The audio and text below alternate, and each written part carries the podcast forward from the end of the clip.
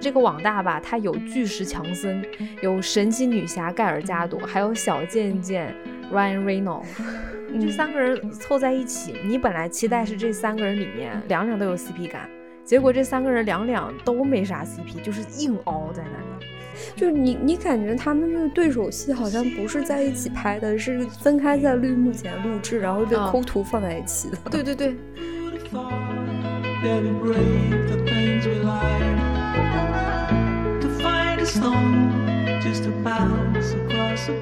你好呀，欢迎收听他们的角落，她是女字旁的她，我是彤彤，我是彤彤的好朋友赫赫。最近赫赫跟彤彤我们看了一些新的电影，嗯，有的是在院线看的，有的是在流媒体上看的，嗯，就总体的感觉是特别的迷，所以，所以我们就想把这些片子全部打包，呃，跟大家聊一聊，顺便给大家排排雷，嗯。嗯，就都别看了吧，没啥必要，嗯。就这个雷呢，主要就是集中在两部片子里面。嗯，呃，这两部片子无独有偶啊，啊，都是这个奈飞，就是 Netflix 出品的，最近刚刚上的热门电影。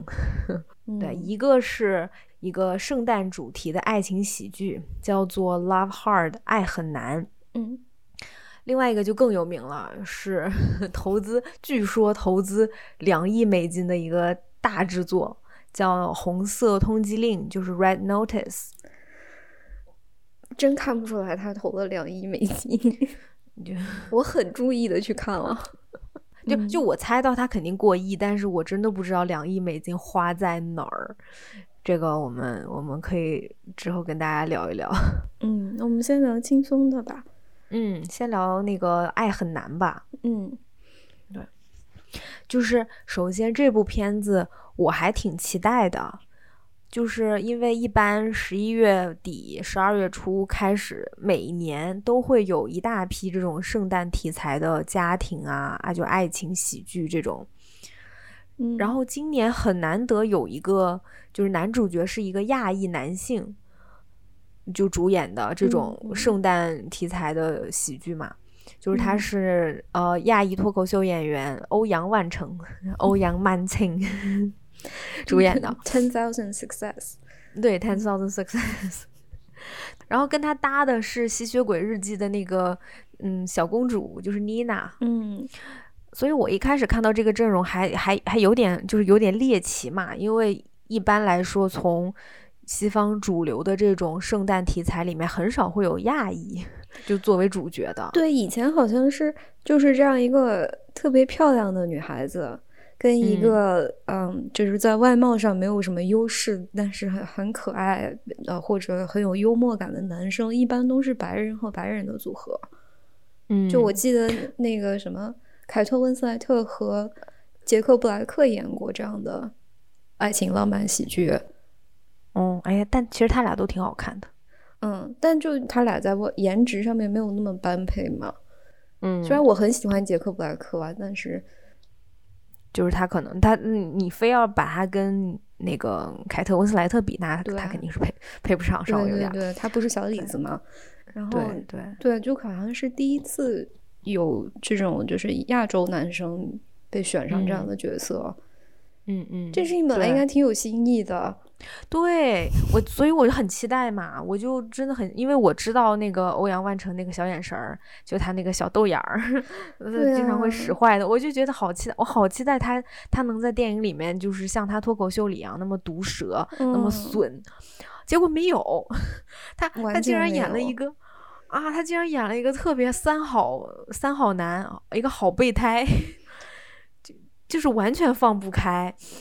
嗯，是是这样，就是这个故事，它的它的起点是这个妮娜扮演的这个女孩，这这个事情要吐槽啊，就是这个女孩可能快三十岁了，还是已经三十多岁了，然后她就是非常非常的恨嫁，嗯，然后这个故事的新意就在就是她在网恋的过程中结识了一个男生，然后这个男生，嗯，看起来特别帅，然后性格也跟他很合得来。他们俩从来没有见过面，一直都是打电话交流，然后就找找到了灵魂伴侣的这种感觉。结果他意识到这个男生是在骗他，是在钓鱼。他其实是这个欧阳万成扮演的这个。就是 瘦瘦小小，没有那么帅的这个亚裔小男孩，让他用了一个白人帅哥的照片在网上钓鱼。嗯，对。然后后面就很老套啊，就是就是这个，嗯，这个亚裔小男孩，他为了撮合这个女生和他心目中的那个很帅的白人男孩，他就撮合他们。结果最后，嗯，最后他抱得了美人归，就是就是好。就是很很俗套啦，这这这我理解，但是我觉得他其实本身拿了一个挺好的底牌的，就是他说了一些很有意思的事情，比如说他吐槽了这个亚裔男性在约会软件上就是身处最底层的这个位置，就是其实底层是吧？对，就是他其实讽刺了这个现实，并且他也说想要扭转这个现实，但是我觉得他最后还是回归了一个很俗套的。哎，我觉得很不舒服，我也说不好，我就是觉得在这一点上，他没有玩出什么花样来。对，因为他就是你，如果说真的想要去，嗯，就很深刻的去去讨论这件事情，就是为什么，呃，我们说就在在美国这样一个移民的多元化社会里面，亚裔男性会在这个约会约会链里面处于最被动、最底层的位置。那那如果说你要真的去。分析这件事情，你是不能套用浪漫喜剧的那一套完全不合逻辑的这种世界观的。他如果他从一开始就把就把妮娜的那个角色设置成了一个无脑恨嫁，嗯，喜欢那种喜欢帅哥，然后对喜欢阿发喵的那种，而且那一段太长了，就是我觉得欧阳万成的这个角色出现的太晚了，他明明是这个，他应该是这个电影最大的亮点，嗯，但这个亮点就完全。没有发挥它应该发挥的那种作用，而且我觉得它这个设置反而加重了大家对亚裔男性的一个偏见，就是嗯，大家一般都会觉得亚裔男性是嗯，就戴着小眼镜，眼界小小的，特别的嗯，怎么讲，可能不是很爱运动，然后也也没有特别强的性吸引力，但是他们非常的体贴，非常的可能耐心。就是就就是有这么一个刻板印象，对对，然后结果这个欧阳万成这个角色出现以后，他完全就是那个大家印象中的亚裔男性啊，就是一点都没变。对，但是这个白人女孩开始是就是不喜欢这种亚裔男性，但是与他心与心的交流过程中，他喜欢，他就觉得啊，欧阳万成非常的贴心，他觉得这种贴心的男生要比那种爱爬山的大肌肉块白人。男性要好得多，然后他后面接受了他，就虽然他们两个外表是非常不匹配的，但是我我就觉得很不舒服，就是太加深了这一点呀。对，他是加深刻板印象，而且他他对女孩子也不公平啊，就是你非常不公平，那么可爱那么漂亮一个小女孩，就就被就被塑造成了一个无脑恨嫁，然后嗯，其实其实他他后面去跟那个白人大肌肉块男生约会，也是在钓鱼嘛。就是他他是一个来自洛杉矶的那种，就是连碳水都不吃的那那种 ins 风女孩，然后非要跟一个呃，就爱热爱大自然，天天天天没事上外面露营的那种神经病约会。就 对，这个也很，这也是在钓鱼的行为嘛？就就是，就这个这个电影，它对男女主角都太残酷了。就就是很就乱七八糟，而且这个女孩子，就是她在她工作那方面我也特别不喜欢，就是因为这个里面设置成她是呃一个呃算是她不算记者吧，她算那种专栏记者，就是因为她每次在约会软件上都不成功，她总是被骗，所以她嗯她把她的经历写下来以后，反而给报社赢得了很多的点击量，嗯，所以她的上司就希望她。跑到这个东海岸去见那个约会软件里面认识的人，顺便再写一篇这个专栏。这个东西好奇怪呀！那个上次还是一个就是特别冷血，然后特别碧池的那样一个，嗯，性取向非常明显的。对对，性取向太明显了，就把所有这这个电影真的不尊重任何一个群体，任何一个少数群体。就是就是每个人的性格和他们的职业，还有他们的家庭都没有受到尊重。嗯，就就我还想吐槽，就是包括欧阳万成的那个家庭，我觉得他这个设置就是我感觉是为了政治正确而政治正确啊。嗯，就是首先欧阳万成他的爸爸是一个非常典型的那种亚洲，就是比较死板那种亚洲亚裔的男性。然后他跟另外一个还挺漂亮的白人女性结婚了，就他们算是一个重组家庭。你就看到，你就看到一个白人女性和这个亚裔中年男性，还有亚裔中年男性的妈妈，也就是欧阳万成的奶奶，也是一个亚裔的老奶奶。嗯三个人住在那个那种东海岸，就是某个小镇的那种木头房子里面。嗯然后你觉得这一家三口，再加上欧阳万成和欧阳万成的哥哥，你觉得这一家嗯五六口啊，毫无 CP 感，就觉得他们，他们全是间谍。我觉得这个家庭就是群演，你知道吗？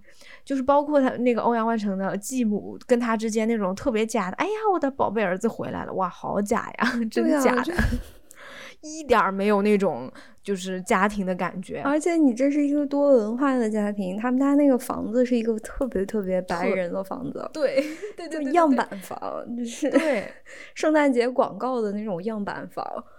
对对，然后门口放的好好可怕，从从他们的草坪到房顶上，全部都是那种巨大的圣诞树又红又绿的，嗯哇，就好难，你好难幸福呀。然后包括就是这个男主角的哥哥是一个很帅气的，就是他就是一个呃另外一种亚裔男性，就是高高帅帅，很又很会跳舞唱歌的，嗯，嗯就是那种男性。然后他的老婆是一个拉丁裔的。嗯，美女，就身材火辣的美。你说这一家子是不是特民别大熔？炉，阿贝，你说是不是？但是这一家都跟群演似的，就全员陌生人。真真的。太，我我我，而且他们就是拍那个去去他们家过圣诞节的那一段，一看嗯就是在这个制片厂的这个大街棚里啊棚里拍的。然后嗯那、就因为他拍的是东海岸，就都有积雪的那种天气，假米娜雪的都是光着两条腿，嗯我看我看的全程就是膝盖疼，你知道吗？我真是感觉都宫寒了，你都。我真的是哎，你就觉得一个人他他再傻，他再傻白甜，他也不会在十二月份跑到东海岸穿个丝袜吧？他没穿，他真的是光着腿，光腿我我以为他穿丝袜呢我不知道反正服了，你们能不能动点脑子？啊 就我真的是受不了的。哎，你就包括你觉得男女主角有 CP 感吗？没有，我觉得他俩像姐弟，他俩这毫无 CP 感，毫无 CP 感。就是我我因为他俩不是一，就是欧阳万成刚给那个壮白男介绍妮娜的时候，他说我们俩是表兄妹嘛，嗯，然后这个就后面我觉得他俩一直是表兄妹，就一直有什么某种奇怪的血缘关系，那你看他俩亲嘴儿的时候，你是不是特别受不了？我就关掉了。我我感觉他俩亲嘴儿那个细节，我看到那里我就关掉了。我感觉欧阳万成真的不敢亲，他就会觉得，哎呀，我我怎么能配得上女神呢？我会亵渎了人家，他特别不敢。而且我特别不喜欢尬。近几年还有影视作品在致敬那个嗯《真爱至上》的那个、真爱至上，那个就是敲敲门，presentation 的那哎种感觉，我实实在是受不了。我觉得那段也没有那么，本身我觉得那段虽然很感动，但我觉得它没有没有好到需要我们花二十年的时间不断在其他的嗯作品当中去对它进行致敬。嗯嗯，完全没有。但是所有的烂片，就是所有的圣诞烂片都爱这么干，而且还还还不如人家《真爱至上》好看。对啊，哎，就是就就这片子看的我就是肝儿疼。而且这个女主角她有一个好朋友，哦，yeah，然后这 就这个这个剧本，我在怀疑它是不是七十年代写的呀？然后一直没有盖卖出去，然后现在就随便改一改就卖给 Netflix 了。因为他和他的那个女朋友、嗯那个女性好友的对话，就还是那种七八十年年代就是就是完全没有办法通过那个贝克德尔测验的那种对话，就是这两个女的从头到尾都在聊恋爱。嗯，就是我遇到一个男的，他多帅，然后他女朋友说啊，那你赶紧看一下这个男生的这个账户的这个照片是不是真人，然后是真人以后，快你赶紧去飞去东海岸，就是你要你要抓住这个机会，这可能是你最好的一段姻缘了。就是对他俩没有说过一句正经话，而且她跟她那个闺蜜也是毫无 CP 感，你就觉得现实生活中这两个人根本都不会成为朋友，对，好干好硬哦。对，就是也是个群演。嗯，就是那个那个演员的表演都非常的尴尬，嗯，就都感觉就是嗯赶紧拍完，我要回家下班了那种感觉。是，就是没，我真的没有一点能说得上是做得好的，就哪怕包括男主角跟他爸爸之间，和和他跟他哥哥之间争宠，最后也是草草了事了。就是他嗯跟女主角说：“我的梦想是做。”呃，专门为男性定制的香薰蜡烛，但是我爸爸是不会赞成我的，因为我爸爸有一家那种什么，就是爬山的那种，还是就是那个开那种店，户外的那个户外用品店，户外用嗯。品店，然后我爸爸是希望我呃继承这个店店铺的，他是不会同意的。嗯。结果最后他跟憋了那憋了憋了六十分钟吧，跟他爸说啊，我的梦想是做蜡烛。然后他爸一闻，嗯，你的蜡烛做的真好，你你 go for it，你去吧，儿子，我支持你，这就好了，哎呦我的妈呀！就就毫无铺垫，然后一点幸福感都没有。哎呀，就这个片子给我看的难受死了，因为就我其实我理解，就是现在目前千篇一律的这种圣诞主题电影很难有创新，我都懂。嗯，但是你能拍的这么差，我也是真的没想到。对呀，就嗯也不能，虽然你不用创新，但也不用这么差吧？太糊弄人了呀！对啊，就是就是看这个片子里面，让我想到我前几年看 Netflix 也是奈飞出品的另外一个片子，叫那个《真心半解》。哎嗯，英文名叫啥来着？我忘了。反正那个那个片子也是讲了一个亚裔的故事，也是有点刻板印象的一个亚裔小女孩，她在她的高中就是会给人家写写写作业，以此谋生。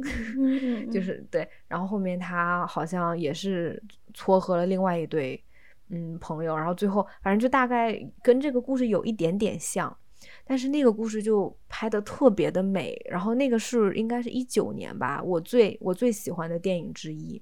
嗯所以我说，我跟你说，Netflix 它是能拍好这种这种喜剧、这种小成本亚裔为主角题材的片子的，它是可以的。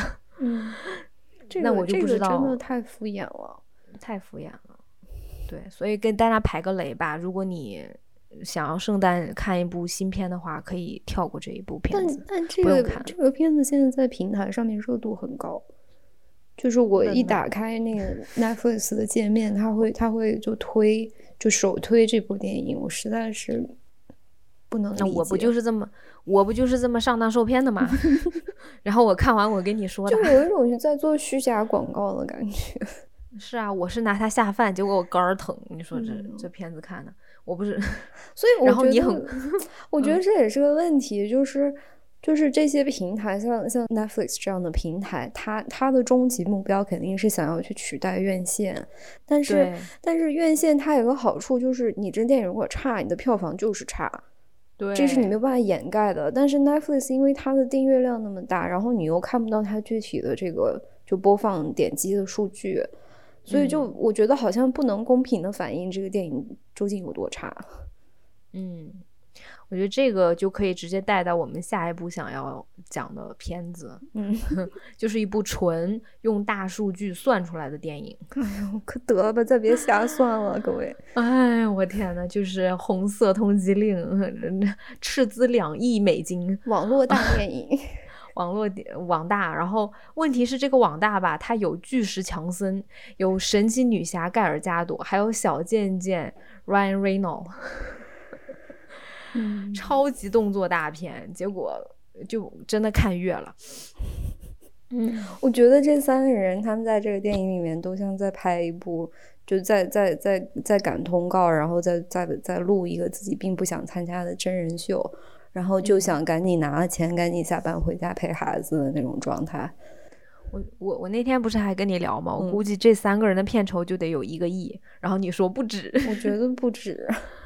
对，就是他们三个咖位这么大，然后每个人身上都有一个大 IP，他们是怎么做到在这部电影里面，一个继续演啊《速度与激情》，一个继续演《神奇女侠》，一九八八还是一九八一一九八四，然后另外一个继续演他的小贱贱，而且都降智了，哦 哈。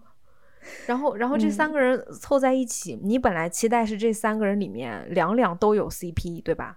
都两两都有 CP 感，结果这三个人两两都没啥 CP，就是硬凹在那里。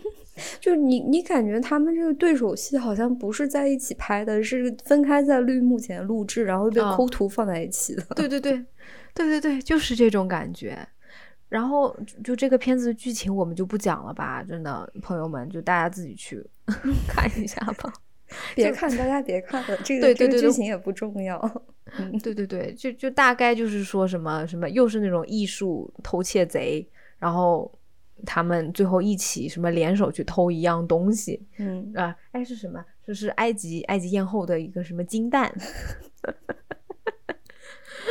然后他们要偷那个蛋，然后然后中间就是敌我不分，对吧？然后到最后反转又反转，发现。哦，原来某某人他们两个其实是一伙的，嗯嗯，然后你在这，嗯，你说，我想说，就是因为这个这个片，它之前不是就就是宣传还挺卖力的嘛，然后它在呃就是上线之前，呃，我记得我有在微博上面看见他试出了就是一段那个打戏的片段，是这三个人第一次凑到一起，然后就是强森和雷诺兹跟加朵的对打。然后我觉得这个宣传的方式非常非常的失败，因为我就是看了那段打戏以后，我认定这绝对是个烂片的。你为啥来？因为那段打的太差了，就是 就是他打的那么差，在剧情上其实是有解释的。对，就就他这个打戏的噱头，其实就是相当于说，嗯，加朵一个人放翻了强森和雷诺兹两个人。嗯，一对二，然后然后还把强森给背摔了，这个是一个很有噱头的事情，但它的完成度非常非常的差。就哪怕背后有某种原因，就加朵的加朵的赢可能不是真的准，就是纯靠武力赢的，但是因为它的完成度太差了，雷诺兹在那个那段戏里面就跟一个。就是戏曲舞台上那种跑龙套的那种，就拿个旗子从这头跑到那头，绕着主角一圈一圈的那那那种人一样。就是他，他把一段本来应该非常惊心动魄、非常有紧迫感的打戏，就拍的，居居然用这种城市化表演的方式拍完了。嗯，对我我觉得那一段他可能雷诺兹的。角色就是一个小丑，想让大家搞笑的，但是我反正是没笑出来，不一点也不好笑，就是就太过分了。对，就包括嗯，你包括你记得盖尔加朵红色那个高叉长裙大高跟的那一段，就是这三个人，就是那一幕，你既能觉得很像零零七。N 版零零七，你又觉得很像那个，就是周润发的那个《纵纵横四海》啊，里面对对对，那个钟楚红的那个。他这个电影是不是抄袭《纵横四海》啊？我觉得就有点，你觉得是不是？是。就你看《纵纵横四海》里面那个，就张国荣、呃周润发还有钟楚红那三段啊，这吧，就是一身红裙啊，在跳舞啊，怎么样？多美，多好看！他绝对那个什么，就是。然后他们这边一模一样，但是但是这个抄的特别差，你作业都没抄好。特别差，就是运镜也乱七八糟，这三个人的关系也是乱七八糟的。然后最重要的是，他们那个舞跳是，就是他们那段是为了什么呢？就这三个人出席，不知道，就就为了什么呢？就没钱没，就就真的是，就从头到尾这三人都为了干嘛？你都搞不太明白，就搞不明白，就神经病。对，就是上一幕可能他们在罗马，下一幕突然叭叭叭打出几个大字，他们跑到了埃及哪哪哪，叭叭叭，然后又跑到了南美哪哪哪。啊，就是就是感觉他们满世界取景，但是该有的俗套一样没落下嘛，就没有什么，没有什么诚意。我我要夸他的是，他大概前五分钟还是挺精彩的，这个我要承认。就是就是在博物馆的那段，对，就是电影一开始还是一个特别大的那种鸟瞰镜头，就是你可以看到城市的差不多全景，然后那个镜头不断的缩小，不断。冲向地面，然后最后跟着一辆跑动的车，然后那个车在呃博物馆面前停下来，然后强森从车里面走出来，就这一整个镜头是一一一口气连下来的。虽然是 数字制作的，不是真么实拍，但是也就还可以，它可以可以把你带进去，至少。然后强森跟雷诺兹的那段追逐戏，还可以看到成龙电影的影子。就是他们在博物馆，对，是那一段还算比较用心。我是觉得那一段它画面上 OK，但是那个逻辑不通啊。对，就是就是突然那个人就说啊，我是 FBI，然后我要这个蛋被偷了，这个金蛋被偷了，我要抓这个小偷。然后这个时候雷诺兹哎就跑了。你说所有几百个人在那儿就傻傻的盯着，那结果这个盗贼跑是他。那一眼，所有人就知道啊，那你是盗贼，然后开始跑，你 一点都没逻辑，好吗？你这个电影的逻辑真的非常、非常、非常的差。你不觉得他们三个这接这个有点掉价吗？就是钱是拿了，奶粉钱是拿了，但是对，就是我对他们三个的好感度都下降了很多。嗯嗯，就大家也别看了吧，就是。爆米花电影，我觉得很可惜，因为这三个三个人其实都是就是好演员，而且对对，嗯，其实他们都挺有灵性的。但我也觉得，可能他们在拿到这个剧本的时候，其实他们应该也是很期待跟对方合作的，因为他们三个没有真正合作过，就三个次元集合在一起了嘛。对，所以我觉得他们。答应这个片子，可能也是因为很期待跟别人合作，因为这片子除了他们三个以外，其他的制作呀、CGI 呀啊，其他的演员阵容啊，可能就都是两百块钱的那种感觉。就我给我不是牛做的 牛。那个牛做的怎么怎么能做的那么贼眉鼠眼的？就是而且而且那头牛你感觉掉帧了，就都卡壳了，都两亿美金做出来的。他那个抠图的那个线，我觉得都对对对，就是因为有一幕是他们强森和那个小贱贱。一出门就他们从一个地牢逃出来，然后一打开就是来到那个斗兽场、斗牛场，然后观众都看着他们，然后这个时候出现一头牛，然后那头牛的 CG 就做的就是像吊针一样，对，而且就就特别的抠，就是你一看就知道这两个人跟那头牛、跟现场的观众、跟那个斗牛场就都不在同一个地方，对啊，对啊，对啊，对啊。就全是绿幕完成的，就没有办法接受。然后那个牛，就是他真的就全速冲刺带助跑，然后怼了强森一下，然后强森被牛怼的摔倒了，而且是牛角怼上去的。然后起来以后，强森就是人倍儿精神，拍一拍身上的土，衣服都没有破，就连脱线都没有。然后就又又跑了，还还来了个还翻了个栅栏。对。哎呀，我真是 不想说，吐槽无力。就是所以说，这个电影它集合了强森加朵雷诺兹，然后带着观众去了伦敦，嗯呃，西班牙、埃及、南美，嗯，意大利去了吗？意大好像也去了啊，还有巴厘岛，嗯嗯嗯嗯。但但其实一个地方都没有去，其实全是抠图抠出来的。对对。然后或者可能去了就踩了个空景，然后这些人拍一拍。对对，然后他有这种就是偷盗艺术品啊，然后嗯，就非常高智商犯罪啊，然后呃，还有这个神秘的宝藏，就什么印第安纳琼斯，就雷诺兹不是还在有一段就下地道的时候，他他在唱那个印第安纳琼斯的主题曲嘛，嗯嗯，然后再加上纳粹。二战背景，呃，地地道追车，嗯，三人对打，嗯嗯，还有在海面上开快艇追逐，嗯。嗯，博物馆打戏，你能想的他都有，他全。有，然后没有一个做好的，嗯。但但这也让我想到了，就是他这个片子每一样东西拿出来都是一个宣传点呢。对，就这个片子，我知道它不不会在院线上映，但是如果比如说它在院线上映，我它的票房不会差的。上映了，它应该上了。我是啊，我知道，但是比如说它在，比如说在中国上映的话，票房绝对不会差的。就是大家可能为了这几个点也会去看啊。就是可能一开始大家会很感兴趣，但是看完后以后评再骂呢口碑会很差。对，但是但是如果你说你就是想去影院看一个爆米花电影，那小情侣可能又还是会选它，那不然选啥嘞？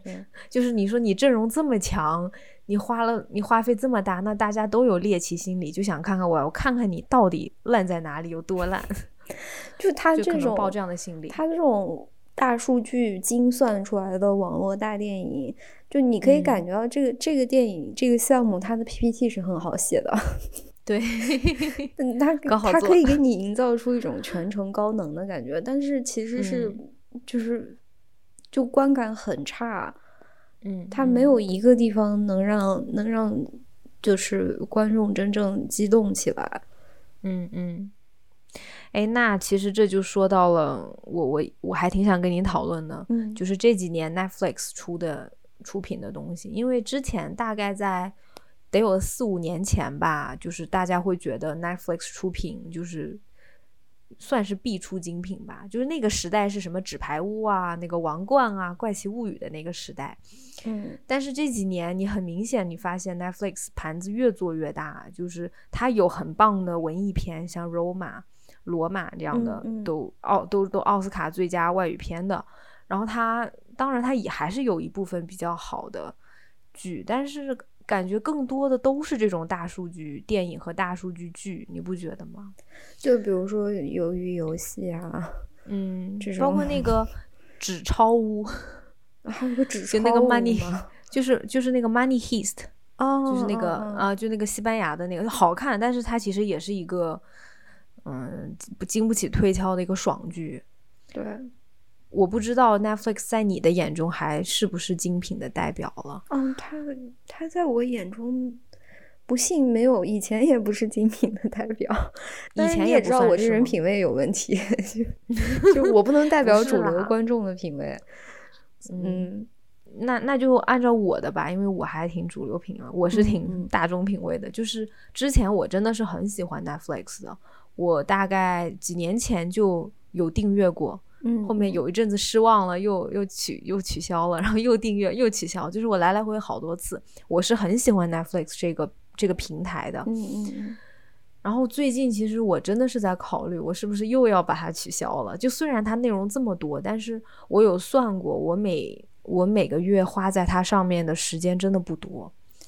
对，我觉得我之前好像有大概就是八到十个月没有碰过 Netflix，你也有是不是？嗯，然后我就就有一种我亏钱了的感觉。对，虽然它也不贵，但是那毕竟是钱呀。对，嗯，所以我不知道，但是但是你又一方面，虽然我们觉得 Netflix 东西做的没有以前那么好，反正至少我这么觉得，嗯但一方面 Netflix 股价一直在涨，口碑一直在好，它盘子越做越大，然后嗯就有的时候，所以我也在怀疑是不是我我的品味脱落伍了呢？还是就是大家真的还是就是喜欢这些东西？我那这这我我会就是在想，就是我觉得好像国内和美国现在都有这种问题，就是当这种，嗯，就是视频点播平台它做的很大的时候，它嗯会它会就是让这种所谓的大数据来带领它的内容创作，但是大数嗯据并不能准确的反映观众的需求，特别是观众在未来的需求。嗯就是他只能说眼下，比如说观众特别喜欢爽剧，嗯，特别喜欢鱿鱼游戏，然后特别喜欢呃，就是那个什么漫漫威，然后各种超超级英雄。但是你不能说就是五年后这些事情还会有新鲜感，你也不能嗯说就是因为因为这几个关键词它的它的。它的出现频率是最高的，所以我们我们就只做这方面的内容。那你最后做出来的全部是同质化的东西。嗯，对，就是从内容创作者的方面来说，其实是很矛盾的。一方面，其实所所有内容创作者都想做好东西，嗯让自己的名字放在一个优秀的作品后面，而不是某就是红红红色这个通缉令啊这这种作品后面。但是呢，你为了你这五到十年的钱，你没办法，所以大嗯家好像就越就是整个市场就是越来越求快，求这种爽剧，求点击率。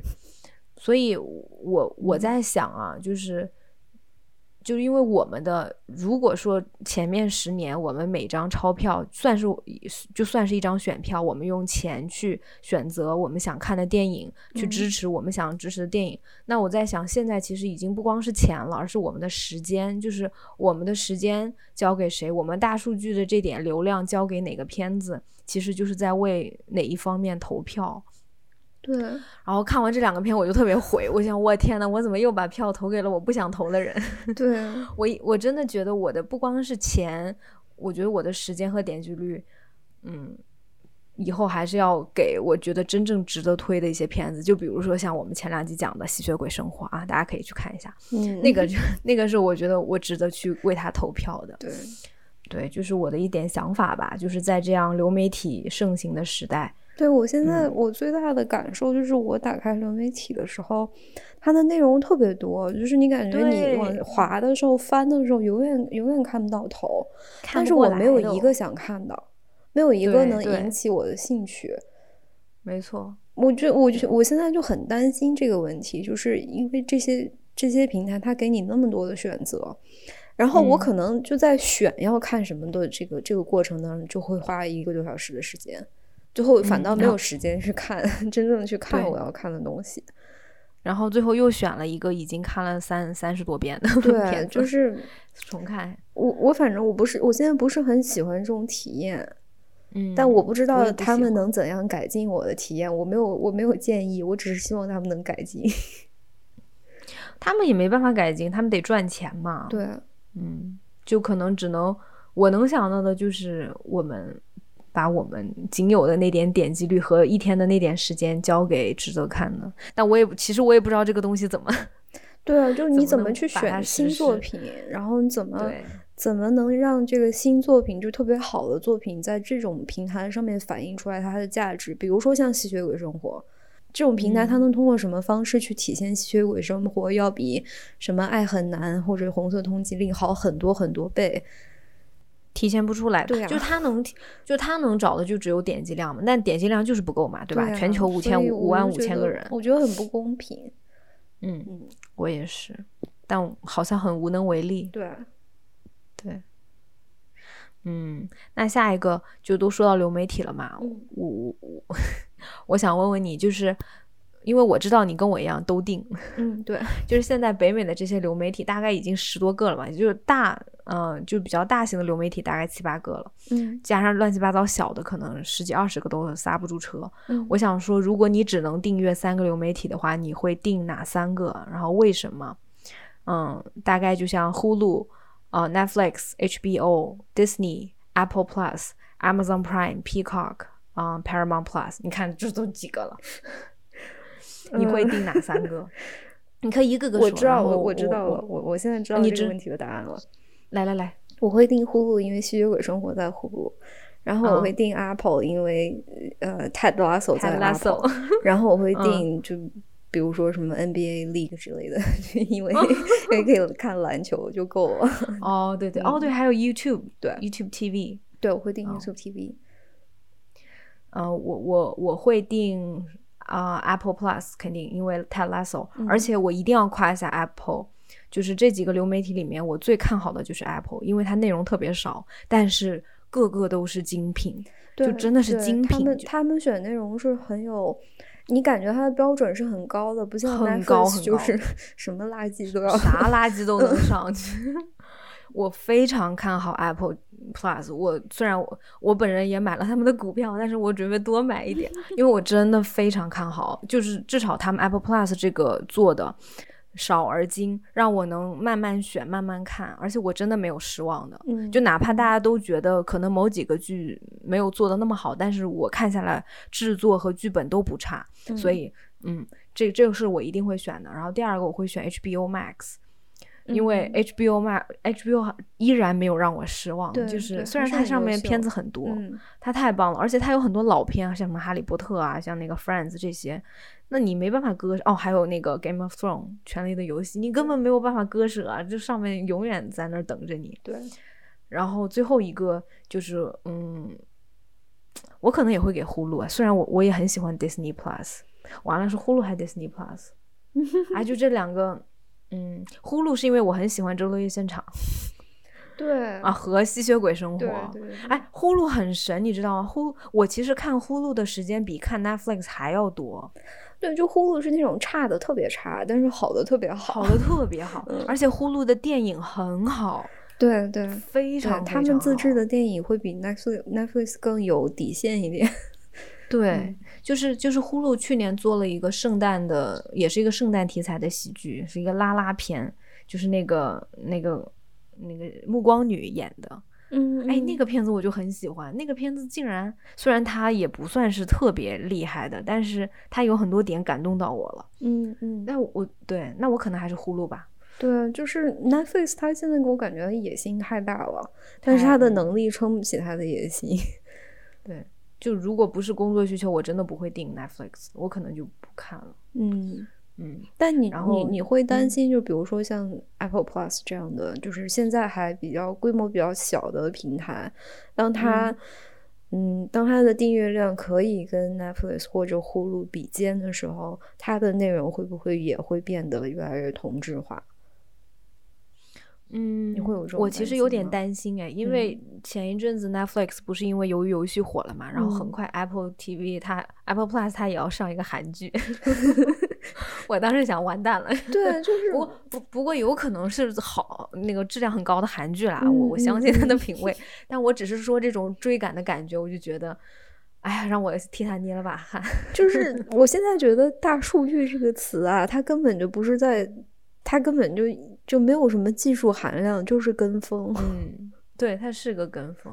嗯，因为我之前很喜欢 Apple Plus，是因为它它有几部可能在大数据上完全不可能赢的片子，但是都出来了。比如说《Ted Lasso》，比如说最开始那个 Morning Show 早间新闻，但我听说第二季有点不太好了啊，虽然我还没看。嗯嗯。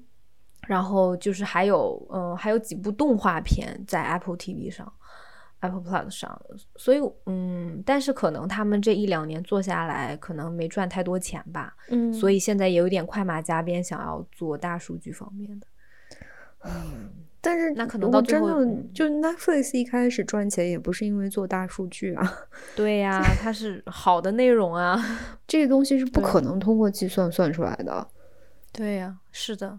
但是没人听呀，就是就 是对，没人听，因为因为你不能把这这句话写在 PPT 里嘛，所以 对呀，是啊，因为他们要的还是要量化，我要量化你这个产品，嗯，就电影是个产品，它是一个商品，但是其实它又不是真正的一个商品，因为它的变数太大了，因为它本身是个艺术品的呀，但是你要把它像商品那样去经手买卖，嗯。